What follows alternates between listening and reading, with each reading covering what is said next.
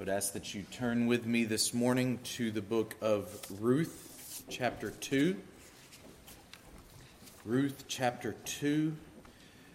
Indeed, what a Savior we serve, what a Savior we worship. It is our great joy and our privilege to do so this morning as we consider His great kindness demonstrated to us in many marvelous ways. Ruth, chapter 2 We'll begin reading in verse 14, and I would ask this morning that if you are able, that you stand with me in honor of the reading of the Word of God.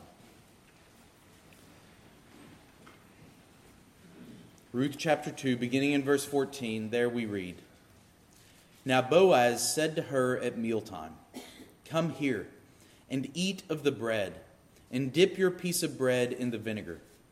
So she sat beside the reapers, and he passed parched grain to her. And she ate and was satisfied, and kept some back. And when she rose up to glean, Boaz commanded his young men, saying, Let her glean even among the sheaves, and do not reproach her. Also, let grain from the bundles fall purposely for her. Leave it that she may glean, and do not rebuke her. So she gleaned in the field until evening, and beat out what she had gleaned, and it was about an ephah of barley. Then she took it up and went into the city, and her mother in law saw what she had gleaned. So she brought out and gave to her what she had kept back after she had been satisfied. And her mother in law said to her, Where have you gleaned today? And where did you work? Blessed be the one who took notice of you. So she told her mother in law with whom she had worked, and said, The man's name with whom I work today is Boaz. Then Naomi said to her daughter in law, Blessed be he of the Lord who has not forsaken his kindness to the living and the dead. And Naomi said to her, This man is a relation of ours, one of our close relatives. Ruth the Moabitess said, He also said to me, You shall stay close by my young men until they have finished all my harvest. And Naomi said to Ruth, her daughter in law, It is good, my daughter that you should go out with his young women, and that people do not meet you in any other field. So she stayed close by the young women of Boaz to glean until the end of the barley harvest and wheat harvest. And she dwelt with her mother in law. You may be seated. And let's once again turn to the Lord in prayer this morning.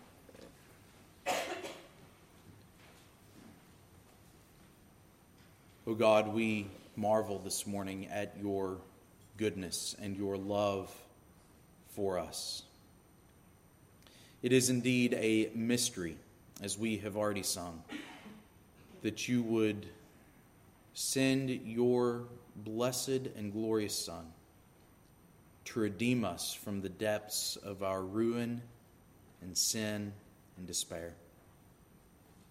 You have given us all things together with Christ and so, Lord, we come here together this morning to contemplate your loving kindness and to worship you accordingly. I pray now as we turn to your word, as we examine the way that your loving kindness was manifested toward Ruth and toward Naomi, that we would take heart if we find ourselves in similar circumstances, if we find despair knocking at our door we find hunger and poverty, loneliness and worry to be constant companions. I pray that we would rest this morning, Lord, under the shadow of your wings, because we can take confidence knowing that you, O Lord, are kind. I pray likewise that you would help us to be kind as you are kind. Help us to demonstrate your love to one another in the way that you have called us to do as your people. Lord, help us to emulate Christ, even as you are making us more and more like Christ with every passing day. And I pray, Lord, that if there are those here that do not know Christ, that have not trusted in your great loving kindness demonstrated to us through the work of Christ on the cross, that as your word is taught, that it would burn in their hearts, they would be compelled to repent of their sin and trust you, O Lord. Give us understanding now. Lord, help us to see you in your word clearly displayed. And may we come away from it all the more dependent upon you. It's in Christ's name that we pray this morning. Amen. The second chapter of Ruth that we find ourselves in this morning is a remarkable testimony to the goodness of God. It is wonderful to read because as we progress through the book and as we progress through this chapter, we, the reader, know something that the characters in the story do not initially know. We know something from the outset. We know a bit of what's going on, especially if we're coming to this book a second time or a third time. We, we are aware of where all this is going. And it's remarkable because Ruth, Naomi, even Boaz is oblivious to the plan of the Lord that we, the reader, are privy to. We know that God has not forgotten his people and that he is sovereignly accomplishing his purposes in their life for their good and for the good of the entire nation. Our delight is getting to watch that realization begin to dawn on these characters as the Lord's plan unfolds. It's like remembering something that you had once forgotten, a sweet memory from childhood that comes rushing back upon you suddenly, awakening a joy that you didn't think could be recovered. These memories are all the sweeter when they comfort us at the end of a wearisome ordeal. They're like a drink of cool water on a hot day, refreshing our soul. That is what Naomi and Ruth begin to experience here in the second chapter of Ruth. Naomi has already declared herself to be bitter, barren. All her hope for the future of her family had been extinguished with the death of her husband and the death of her sons. But now something is stirring inside Naomi. When we get to this part of the story, we see that hope is waking back up inside of her. We witness it growing, taking root deep in her heart. This remembrance that the Lord is kind, He meets the needs of the living, and the dead are not forgotten. There are some of us here this morning that need to remember these truths. There are some of us, like Naomi at the end of the first chapter, that might characterize our lives at this point in time as bitter, as wearisome, as empty. We might wonder, be wondering even now, where is the Lord? Where is this great Savior that we just sang about? The mystery that we sang of a few minutes ago is why are we going through this ordeal? We may be blinded by our bitterness, our emptiness. We may be wondering what the Lord is doing in our lives, and we need to remember a truth that we once knew that the Lord is kind, that the Lord is loving to his people. Even if we have not experienced the same suffering that Naomi has, if we have not lost spouse and children, even if we fear that others might find our particular trials to be trivial if we were to share them. We find ourselves nonetheless burdened and anxious, weak and heavy laden, cumbered with a load of care, as the hymn says. And even if we do not find ourselves in that position, if we do not find ourselves bitter and empty, even if you are today as carefree as a child in its mother's arms, we still need to remember these truths. We need to bury these truths deep in our heart so that when trouble does come, and it will come, we can remember and rest in the truth that the Lord is kind, He meets the needs of the living, and the dead are not forgotten. So, the first thing we see in this passage, the Lord is kind. Scripture emphasizes the kindness of the Lord over and over and over again the word that Naomi uses here that we just read a moment ago in verse 20. It's translated as kindness here. The Hebrew word is chesed. This word is used over 200 times in the Old Testament to describe the kindness of our God. It's often translated as loving kindness, especially in the Psalms. Although any English translation of this word falls far short of its intended meaning. This word has a richness and depth that is hard for us to grasp because in this one Hebrew word, there's all these ideas that are contained within it. Covenant loyalty might be another way of saying it that the Lord is, is loyal to his people because he has made a covenant with them.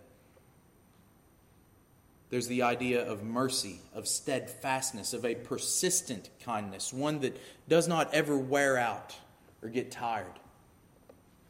There's goodness, there's love, and of course, there is kindness. All of these ideas are contained within this one word, the chesed of God.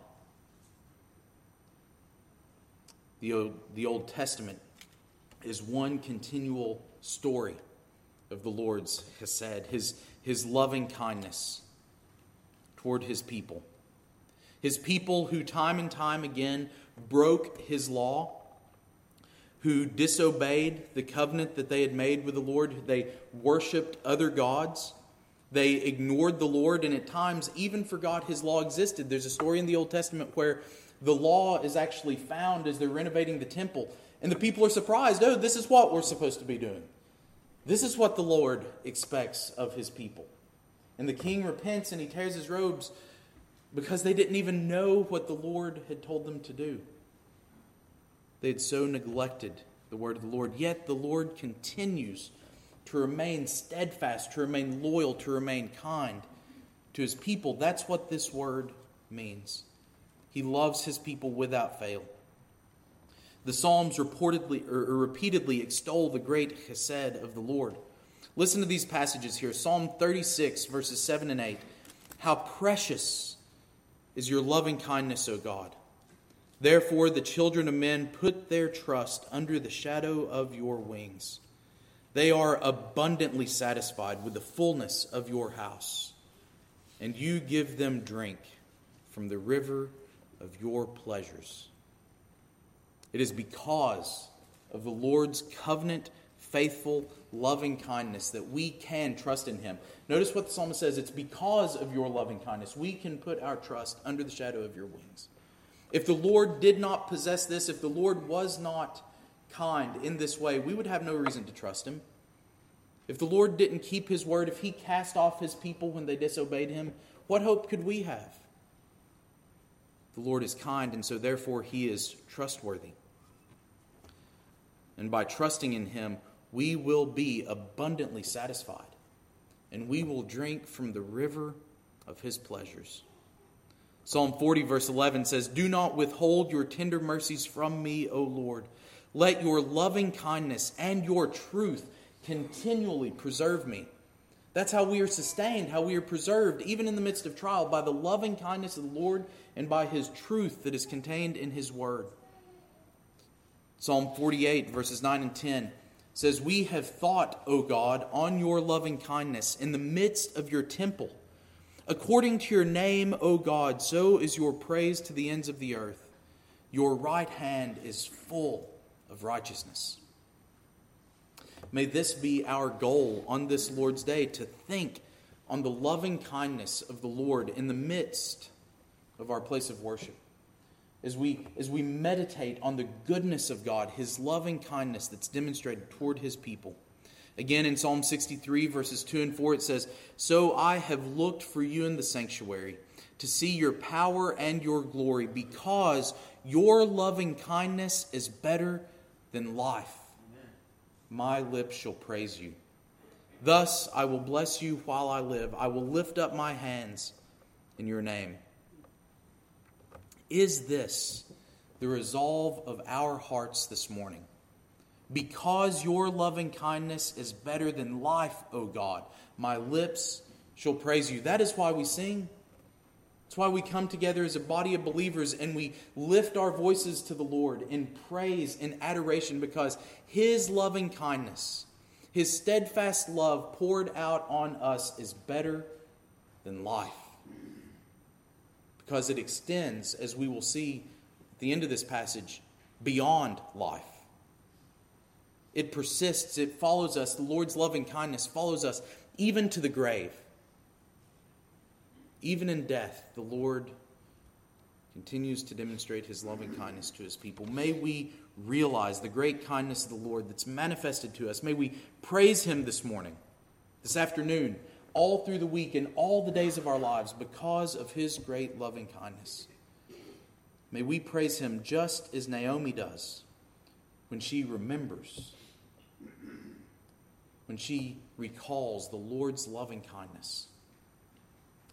But you see, it's not just the Lord that is kind. Of course, the scriptures are full of manifestations of the kindness of the Lord, but we also see that those who love the Lord are also to be kind. In fact, most of the time, the Lord chooses to demonstrate his kindness through the ordinary means of the day to day interactions of his people. The Lord doesn't just magically manifest a meal for someone in need, it doesn't materialize on their table before them. No, He sends it through the hands of His servants in a casserole dish. We see the ordinary means of the Lord's kindness demonstrated here by Boaz toward Ruth and Naomi. Notice how his kindness is displayed at first through a meal. He invites Ruth to his table. He says, Come and eat. Come and eat with me. Provides food for her. It's a simple workday meal, but it means the world to Ruth because she too is empty. She had no hope of being filled, of being satisfied. And what does Boaz do? He, he not only satisfies her hunger, but he gives her more than she could possibly eat, so much that she has to take some back home to her mother in law. She has no right to set here among his reapers. She was a woman, a foreigner, an immigrant, an impoverished woman, and widowed. Yet Boaz provides her with far more than she needs. In the simplicity of a meal, he shows her the kindness of the Lord. God had already told his people that this was to be the standard. He told them six times in the book of Leviticus, He says, You are to be holy because I am holy. That which God is, we are to emulate. It says in Leviticus, You are to emulate my holiness. His holiness refers to the fact that God is separated, He is distinct, He is unique in all the universe from all of His creation. He is above all things, He is before all things, He is preeminent. He is holy in His love. He is unique from all things in the way that He loves, in His righteousness, in His goodness, and His kindness. And He says we are to be like Him. Hmm. Easy enough, right? But you see, we are in no way exempted from this because even though it's contained in the book of Leviticus, Peter refers to this as well. In 1 Peter chapter 1, verses 15 and 16, he says, But as he who called you is holy, you also be holy in all your conduct, because it is written, Be holy, for I am holy. So, what's included in this instruction that Peter gives to us? All of our conduct. Everything. Everything we do. Does that include our interactions with one another? You bet. Even that person that we really don't like who said that mean thing to us? Yep. All your conduct. So, the standard for all God's people is that we are to be like Him, holy as He is holy. If He is kind, we are likewise to be kind. Again, simple enough, right? Just be like God. How can we do that? Well, that was the same problem that Israel faced when they were given the same instruction be holy as I am holy. Okay, God, we can't even get from Egypt to Israel without messing that one up. We can't even get out of Egypt without messing that one up. So, how can we be holy? How can we be kind as God is kind? Well, fortunately, God is working in us to produce the type of holiness, the type of kindness that He expects from us. This is the blessed process of sanctification, by which we are made to look like Christ. Well, how does this work? In Romans 8 28 and 29, Paul tells us, And we know that all things work together for good to those who love God, to those who are called according to his purpose. For whom he foreknew, he also predestined to be conformed to the image of his Son, that he might be the firstborn among many brethren. If you are in Christ, you are undergoing a transformation in your day to day life. You're undergoing a metamorphosis because God has decreed that his people are going to look like, act like, and be like Jesus. That's what we're transforming into. That's what we are to be. So, how does he do this? Well, he does it through what? Through all things. We know that all things work together for good, not just good in a general sense, in a general happiness sense, but that good is defined as being conformed to the image of Christ. So if you are in Christ, everything in your life is working together to make you look like Jesus. In this case, making you kind. Now, you may not always respond kindly to someone when they cut you off in traffic, when you log on to Facebook, when your employee fails to show up to work, when your child throws a temper tantrum in Kroger, when your spouse abandons you, when that person that's sitting across the aisle from you says something insensitive. Guess what? When we reflect on that, when we reflect on what was done, when we reflect on how we responded, and we then repent, which we should do when we realize that we have missed the standard that God has set for us, then the needle moves a little bit closer to Jesus through the repeated practice of striving in our sanctification to emulate Christ and repent when we do not. But we're not just left to our own devices here to become more kind. No, Paul also tells us in Galatians chapter 5 verse 22 that kindness is part of the fruit of the Spirit. He says, But the fruit of the Spirit is love, joy, peace, long suffering, kindness, goodness, faithfulness, gentleness, self control. Against such there is no law. Note now and, and, understand something important about the fruit of the Spirit. These aren't fruits. You can't just say, Well, I'll be faithful, as if faithfulness is an apple, and I'll skip out on the kindness, as if kindness is a banana. I don't care much for bananas myself, and if that was the option, I'd probably leave it be as well. No, it's, it's not just a, a, hodgepodge here. It's not a medley or a fruit cocktail. No, this is one fruit. This is the fruit that the Spirit produces in the believer's life, and kindness is a part of that. Therefore, we can say that the people of God are kind. Not that they should be kind, but they will be kind. If you've been a believer for 20 years and you're no more kind today than you were the day that you went under the water,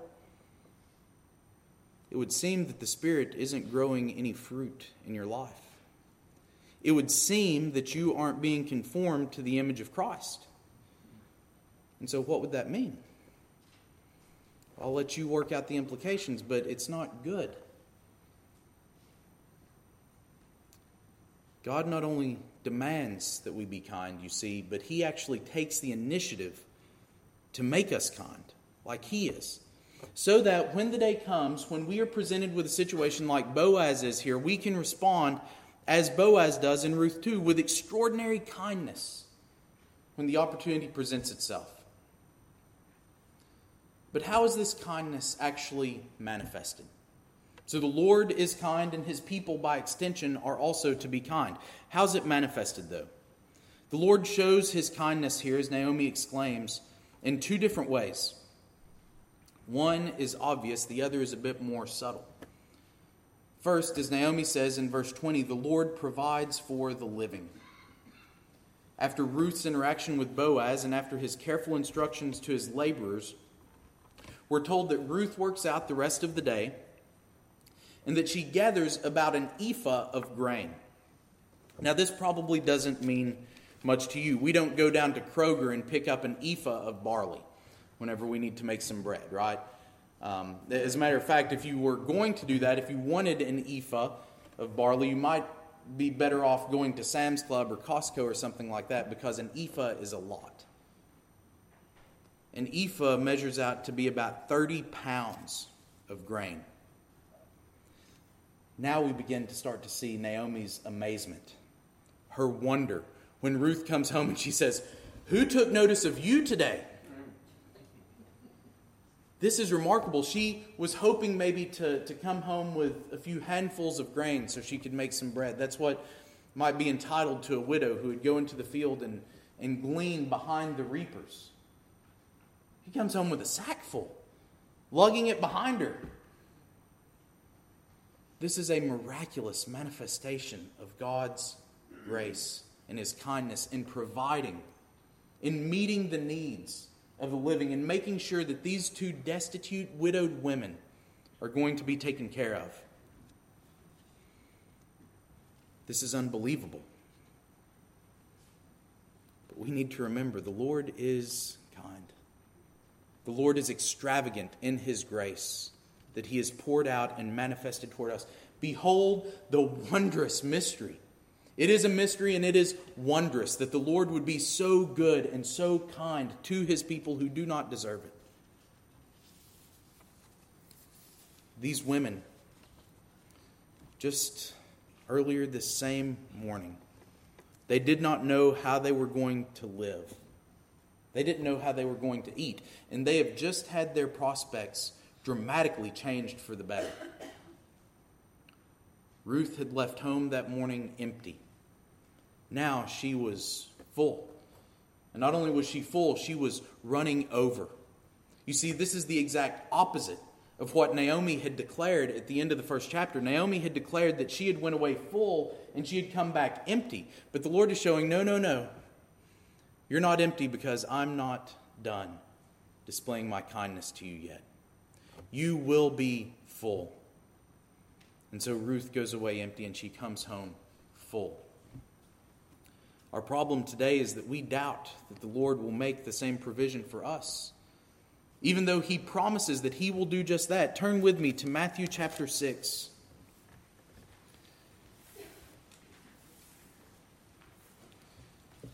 Matthew chapter 6.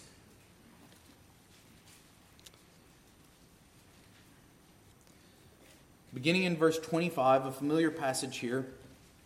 These are the words of Christ Jesus says, Therefore I say to you, do not worry about your life, what you will eat or what you will drink, nor about your body, what you will put on. Is not life more than food, and the body more than clothing? Look at the birds of the air, for they, neither sow nor reap, nor gather into barns, yet your heavenly Father feeds them. Are you not of more value than they? Which of you, by worrying, can add one cubit to his stature? I would have done that a long time ago if I could. He says, So why do you worry about clothing? Consider the lilies of the field, how they grow. They neither toil nor spin. And yet I say to you that even Solomon, in all of his glory, was not arrayed like one of these. Now, if God so clothes the grass of the field, which today is and tomorrow is thrown into the oven, will he not much more? Clothe you, O you of little faith. Therefore, do not worry, saying, What shall we eat? Or what shall we drink? Or what shall we wear? For after all these things the Gentiles seek. For your heavenly Father knows that you need all these things. But seek first the kingdom of God and his righteousness, and all these things shall be added to you. Therefore, do not worry about tomorrow, for tomorrow will worry about its own things. Sufficient for the day is its own trouble. If Jesus were with us during our most anxious moments, during all the hand wringing, all the worry, when we're short on a bill, when we're worrying about whether or not we'll have food on the table for our children, would he say to us, Oh, you have little faith? Why are you worrying about this? Don't you believe that my Father will take care of you? See, I think the problem for most of us is that we're too often worrying about the things that we want rather than the things that we need.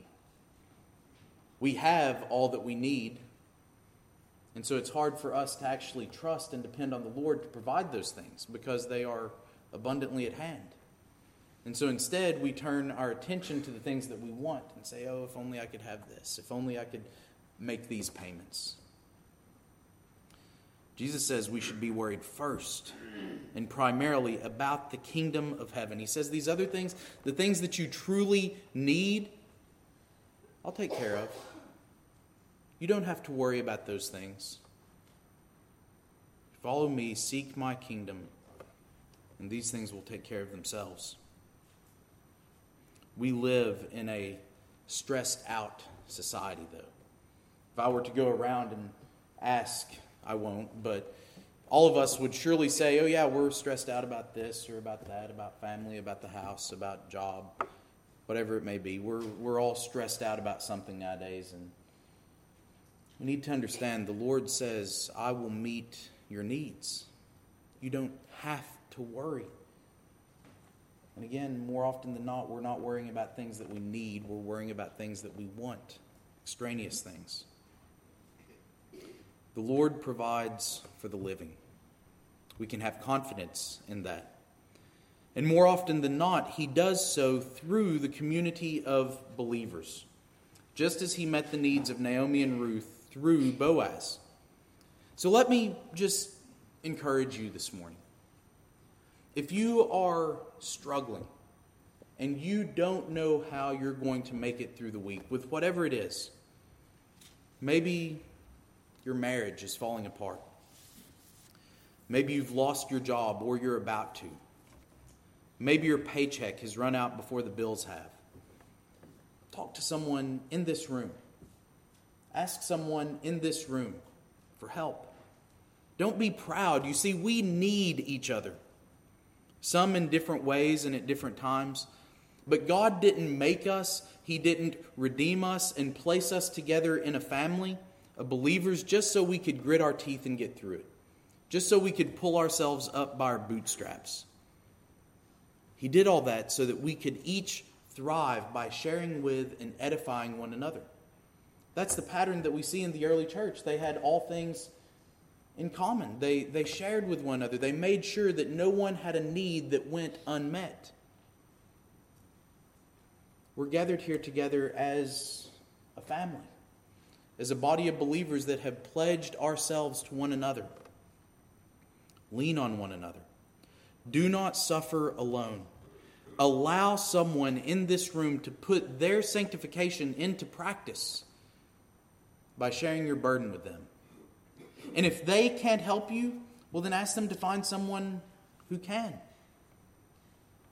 Now, some of you may be on the other end of this. Like Boaz, you are ready and able to demonstrate the kindness of the Lord. You don't necessarily have to wait till someone asks. If you see a need, go and meet it. Amen. Demonstrate the kindness of the Lord by meeting the needs of the living. That's how the Lord demonstrates his kindness through us, through the ordinary, typical, day to day means of our interactions with one another. That's what he does for Ruth and Naomi here. He, he sends Ruth into the field of someone who can help. And because Boaz knows the Lord, his heart is compelled to demonstrate kindness toward her. But that's not the only way that the Lord demonstrates his kindness. You see, not only does he meet the needs of the living, but he also does not forget the dead. Now, why would Naomi say that the Lord had not forgotten his kindness to the dead? Surely Elimelech and his sons, buried somewhere over in Moab, would have no need of 30 pounds of barley. What are they going to do with it? So, how is this a manifestation of the kindness of the Lord to them? Well, Naomi's going to explain it for us. She tells Ruth that Boaz is a close relative of theirs. But once again, the weight of the translation is a bit lost in the English. Because what Naomi actually says to Ruth is that Boaz is their kinsman redeemer. A redeemer in Israel had many important roles in the family. They would be primarily responsible for the economic well being of the family. If somebody in the family because of their poverty, had had to sell themselves into slavery, well, then the kinsman redeemer, their job would be to go and redeem them, to buy them out of slavery. If someone in the family was injured or killed, then the kinsman redeemer would serve as the avenger of blood, to go and chase down the killer and make sure that justice was done. And in a case where a man died with no heir, the law of levirate marriage dictated that his brother should take his sister in law as a wife in order to produce an heir for the deceased brother. Now, this may seem odd to us, but it ensured that the hereditary property never passed out of the clan in Israel that it was assigned to. We need to understand how significant the land was, the promised land, the land that God Himself had given to His people and had promised them for a possession forever. It was not to pass out of the family. And by having this kinsman redeemer who would raise up an heir in the family, that process would continue if someone died without a son, without an heir.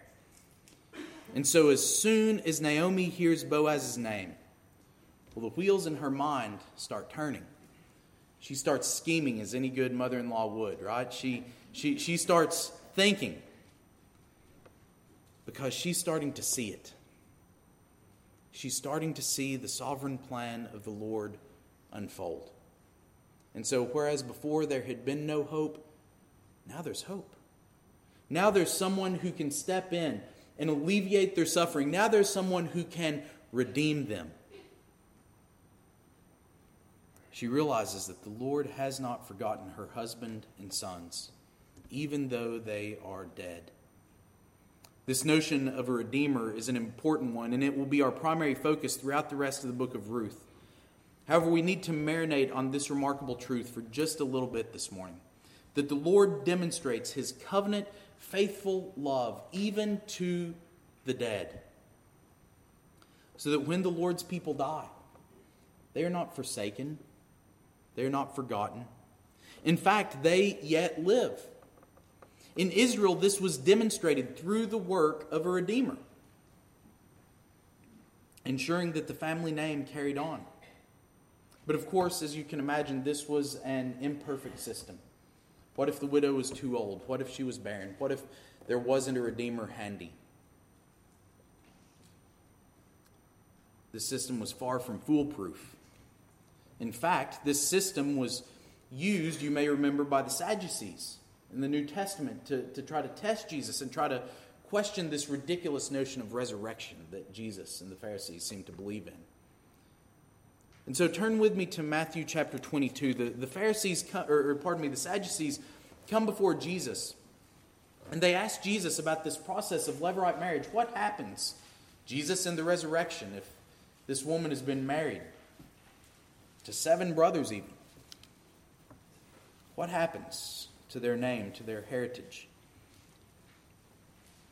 In Matthew chapter 22, beginning in verse 23, we see this test put to Jesus. It says, The same day the Sadducees, who say there is no resurrection, came to him and asked him, saying, Teacher, Moses said that if a man dies having no children, his brother shall marry his wife and raise up offspring for his brother. Now there were with us seven brothers. The first died after he had married, and having no offspring, left his wife to his brother. Likewise, the second also, and the third, even to the seventh. Last of all, the woman died also. Therefore, in the resurrection, whose wife of the seven will she be? For they all had her. Jesus answered and said to them, You are mistaken, not knowing the Scriptures nor the power of God.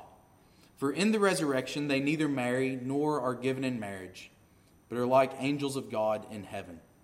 Now, he, he could have just stopped there and he would have answered their question. Right? Whose wife will she be? Well, she won't be anybody's wife.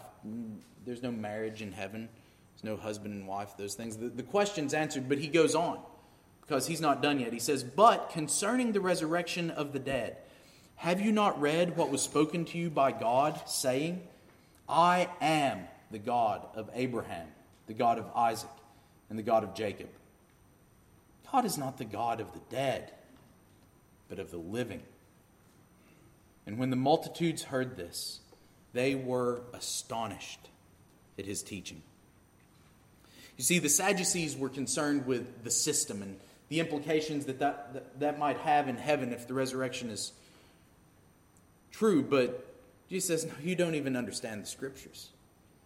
You see, the system, the system of Levirate marriage, the kinsman redeemer, all those things are temporary, but they're meant to point us to an eternal truth. Jesus says, You're missing the whole picture here. The temporary picture is giving way to the eternal reality. A man's name is not carried on through his offspring or in passing down land from one generation to another, but through the ultimate work of redemption that is provided by Christ. You see, because our ultimate need is not to be rescued from poverty, but to be rescued from death and hell, to be rescued from our sin that entangles us, enslaves us, and condemns us. And that's what Jesus has come to redeem us from. Jesus silences the Sadducees by reminding them that God Himself had said, I am the God of Abraham, the God of Isaac, and the God of Jacob. He'd said that long after these men had died. God Himself indicates that He is presently their God. Not that He was their God, I am their God. Why can He say, I am their God? Because they yet live. Jesus says he is not the God of the dead, but of the living. There is life after death. There is an eternity waiting for us after these few short years of our sojourning. C.S. Lewis says, You will never meet a mere mortal. Everyone sitting in this room, the person sitting beside you, they are immortal and they will live forever. The person you may order your food from this afternoon when you go to lunch, they are immortal, will live forever, forever in either heaven or hell. You see, those that die in Christ, they will not truly die. They will live forevermore. Naomi got excited because the Lord had provided for her and Ruth 30 pounds of barley. What a remarkable, miraculous gift of God's great kindness. And now she's hoping that He will provide an heir for her husband and sons, to redeem them out of poverty, to extend their line, to perpetuate their name. But little did Naomi know that He's going to provide so much more for them through that heir. Do not be so caught up in your day to day needs that you miss what the Lord is truly offering you. He is offering you life, eternal life, the forgiveness of your sins, the righteousness of His Son, and He will make you a joint heir of His everlasting dominion. That is what the redemption of the Lord provides for us. Do you know? the loving kindness of the Lord. He will meet your day to day needs. Yes, He promises to do that, but that is small potatoes. He'll meet your eternal need as well. Though your sins be as scarlet, He will make them whiter than snow. If you will but throw yourself upon His great loving kindness, demonstrated to us through Christ, redeeming us from the shame, bondage, and ruin of sin. The Lord is kind. Will you trust him? Let's pray. Lord, this morning we come before you, grateful that you would take notice of us, that you would demonstrate your remarkable, miraculous kindness to us, a people who have no claim to it. Lord, we are foreigners excluded from your table with no right to draw near. And yet you welcome us with open arms, pouring out your great love and mercy lavishly upon us.